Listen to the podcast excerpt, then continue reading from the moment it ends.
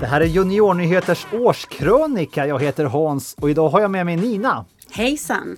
Eh, året som hette 2020. Vad hade du för planer för det här året Nina? Planerna var att eh, göra sådär som man gör, resa runt lite i Norden på semestern och åka till Sverige och shoppa någon gång och kanske till Finland och shoppa någon gång. Vi skulle till Legoland med familjen och jag skulle åka på fotbolls-EM eventuellt och kolla in det. Vi är ju långt ifrån ensamma om att känna oss lite snuvade på det här året. Nästan allt kommer ju faktiskt att handla om den här dumma sjukdomen. Ja, covid-19 eller corona, det var ju nya ord som vi alla lärde oss i år. Mm. Och första gången som vi pratade om det här i Ålands Radio, det var faktiskt i slutet på januari redan.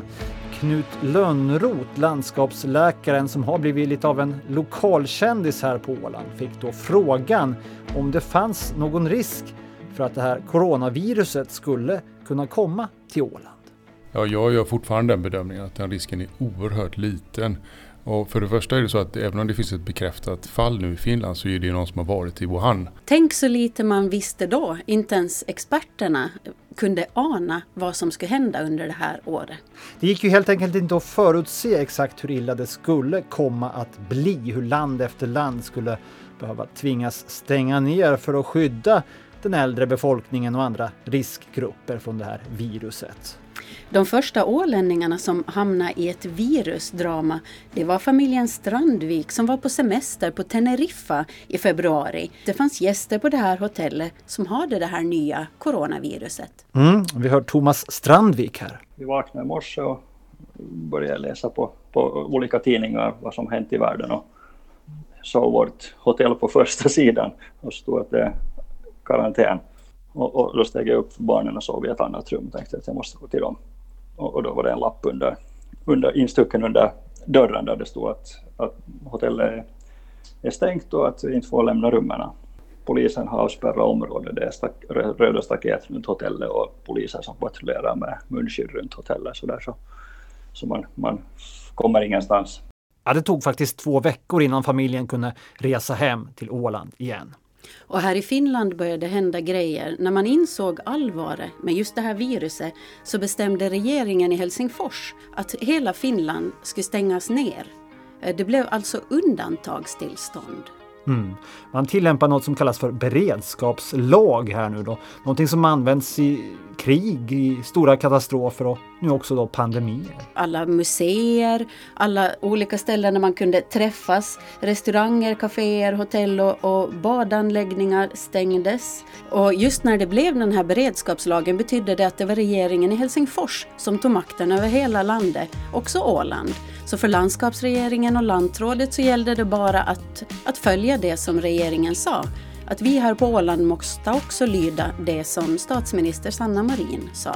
Så här sa lantrådet Veronica Törnros. Det som är det viktigaste av allt kanske, det är att transporterna till och från Åland kommer att säkras. Även fast det inte skulle finnas ett privat rederi som trafikerar, så har vi ändå möjlighet via lagstiftning att säkerställa transporter av livsmedel och av medicin. Och därför finns det ingen anledning att hamstra. Det räcker om man klarar sin egen försörjning vad gäller läkemedel och mat för tre dagar. Men hamstrade var precis vad ålänningarna gjorde, i alla fall till en början. Och vad var det eh, som vi köpte egentligen Nina?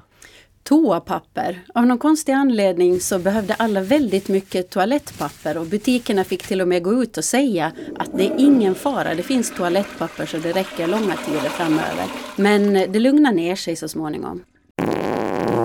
Ja, det gjorde ju det, men även skolorna kom att påverkas av det här. Plötsligt skulle det bli distansundervisning för många klasser.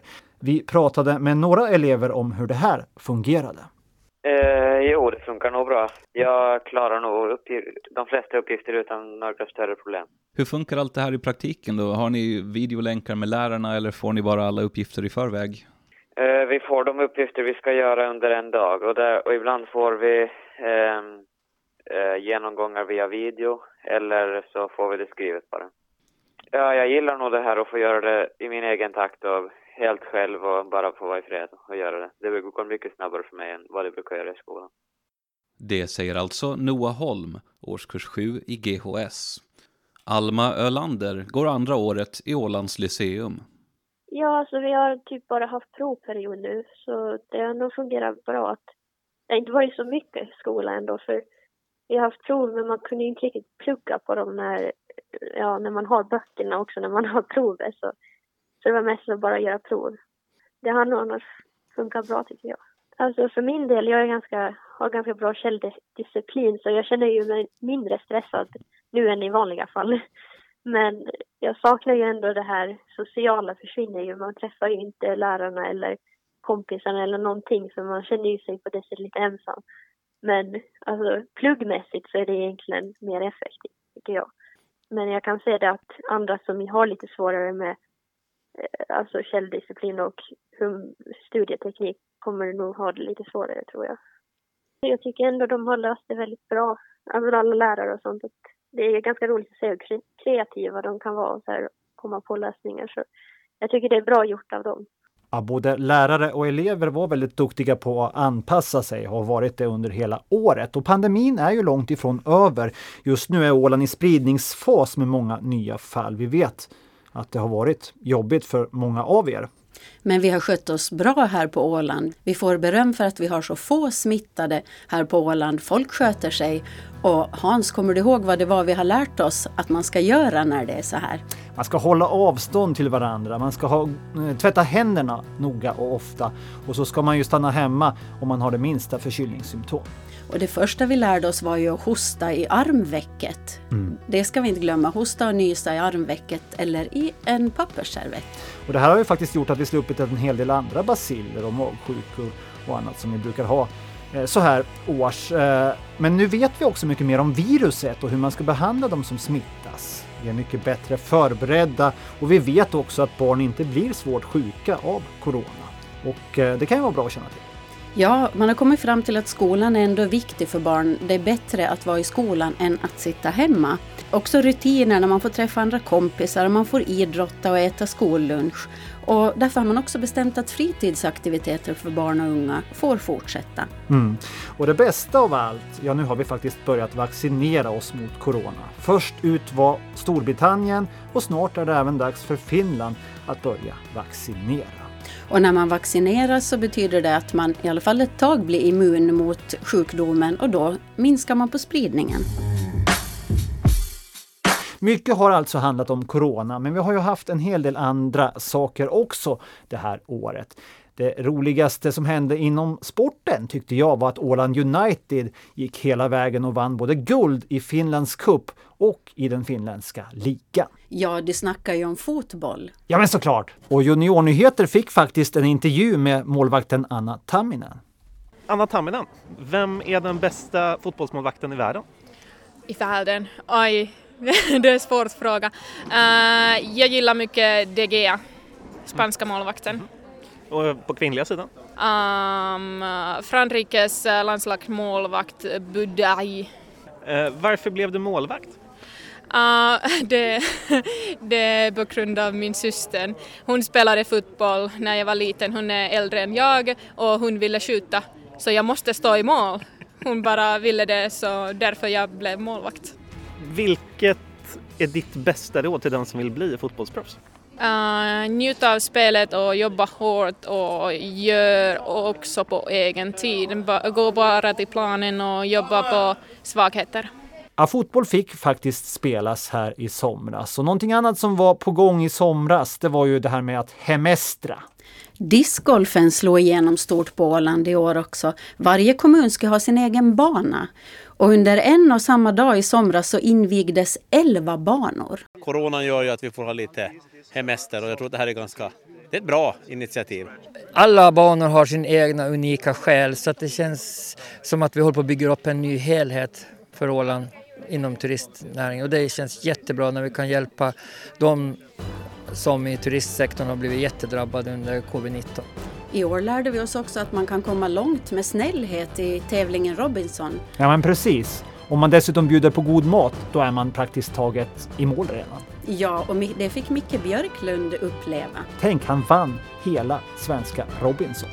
Det är overkligt helt enkelt kan man säga. Det är ju en, eh, ja, hur ska man säga, det var, det var en dröm som gick i uppfyllelse och det var ett eh, kämpande och, och lärorikt och bra semester och allting kan man säga på en och samma gång helt enkelt.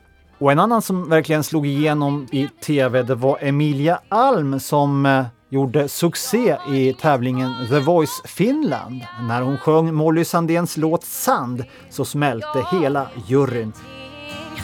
Känns som jag är gjord utav sand Jag bygger högt och rasar Alltså redan när jag började sjunga den för första gången så kände jag ju att jag kunde verkligen relatera till den här låten. Och sen i och med hur stort den ändå slog igenom i The Voice så har den ju liksom bara snörpt sig mer om mitt hjärta, om man kan säga så. Så när jag sjunger den här låten så, ja, den gör mig så känslosam och ja, på många olika sätt egentligen. En sak i mitt liv som jag aldrig kommer glömma. Helt ärligt finns det någon som är hel Men för Viking Line var det inget bra år. Två av deras färjor gick på grund utanför Åland under hösten. Först MS Amorella och sedan Viking Grace. Men ingen kom till skada förutom Amorella och Grace. Och det var ju ändå det viktiga. Och Viking Grace kapten berättade själv om vad som hände den där stormiga eftermiddagen i november. Ja, det var ju lo lovats väldigt hårda vindar i Mariehamns hamn då på lördag. Byar på upp till 30 meter och det blev ju precis där vid vår rundsvängen en väldigt kraftig vindby och det var ju i ett kritiskt tillfälle när man just svänger runt där och ska börja backa så jag hade liksom två alternativ där att antingen att jag backar hårdare och försöker komma upp mot kajen, att jag har att driva mot eller så helt enkelt att jag liksom ger upp det här och, och sticker iväg härifrån. Och, det, och jag valde det här senare då. Och det, I det skedet då när jag tog det beslutet så, så var det helt enkelt för sent. Och det visade sig vara ett väldigt bra ställe att ligga på där. Mjukt, mjukt och bra och vi har inga skrovskador. I början på juli månad kom beskedet att Birka Cruises läggs ner. I 49 år hade man trafikerat på linjen mellan Mariehamn och Stockholm. Men nu hade Birka Stockholm gjort sitt på den här sträckan. Och det var på många sätt sorgligt att en av de viktigaste uppgifterna ombord efter det här beskedet blev att gå runt och spola toaletterna. Vi måste vara bra nära tusen toaletter. Bara att liksom se till att de inte torkar ut eller att det, att det liksom... Bara att i princip att gå och spola i dem så, så, så, är, så är ett jobb då. Det är väldigt tomt men det, det finns lite kvar att, att städa upp och plocka bort här nu. Men under december så fick Birka Stockholm i alla fall en viktig roll i en filminspelning. En ny Agatha Christie-serie började spelas in på Åland. Johan Reborg i huvudrollen. Inspelningarna ägde rum ombord på fartyget. Vad jag förstod så, så är de överlyckliga för det finns ingen båt i den klassen som har den här känslan de vill komma. Så inredningen passar så jättebra. Plus att för deras del mot att eventuellt bara filma någon dag på någon båt som ligger i Stockholms hamn och så vidare. Så det här är en fantastisk grej. För Ålands del så är det ju ett extra bonus för deras stora block då de kommer hit och filmar. Det ska ju egentligen vara efter nyår först. Så vi fick dem en extra omgång tack vare att Birka tragiskt nog ligger vid kaj. Under 2020 slog Åland ett rekord. Ja, vi var så många som aldrig förr. 30 000 människor här på Åland. Och i Ålands Radio så avgjordes Kunskapskuppen där det var Vikingaåsen klass 6A som besegrade Ödkarby i en rafflande final.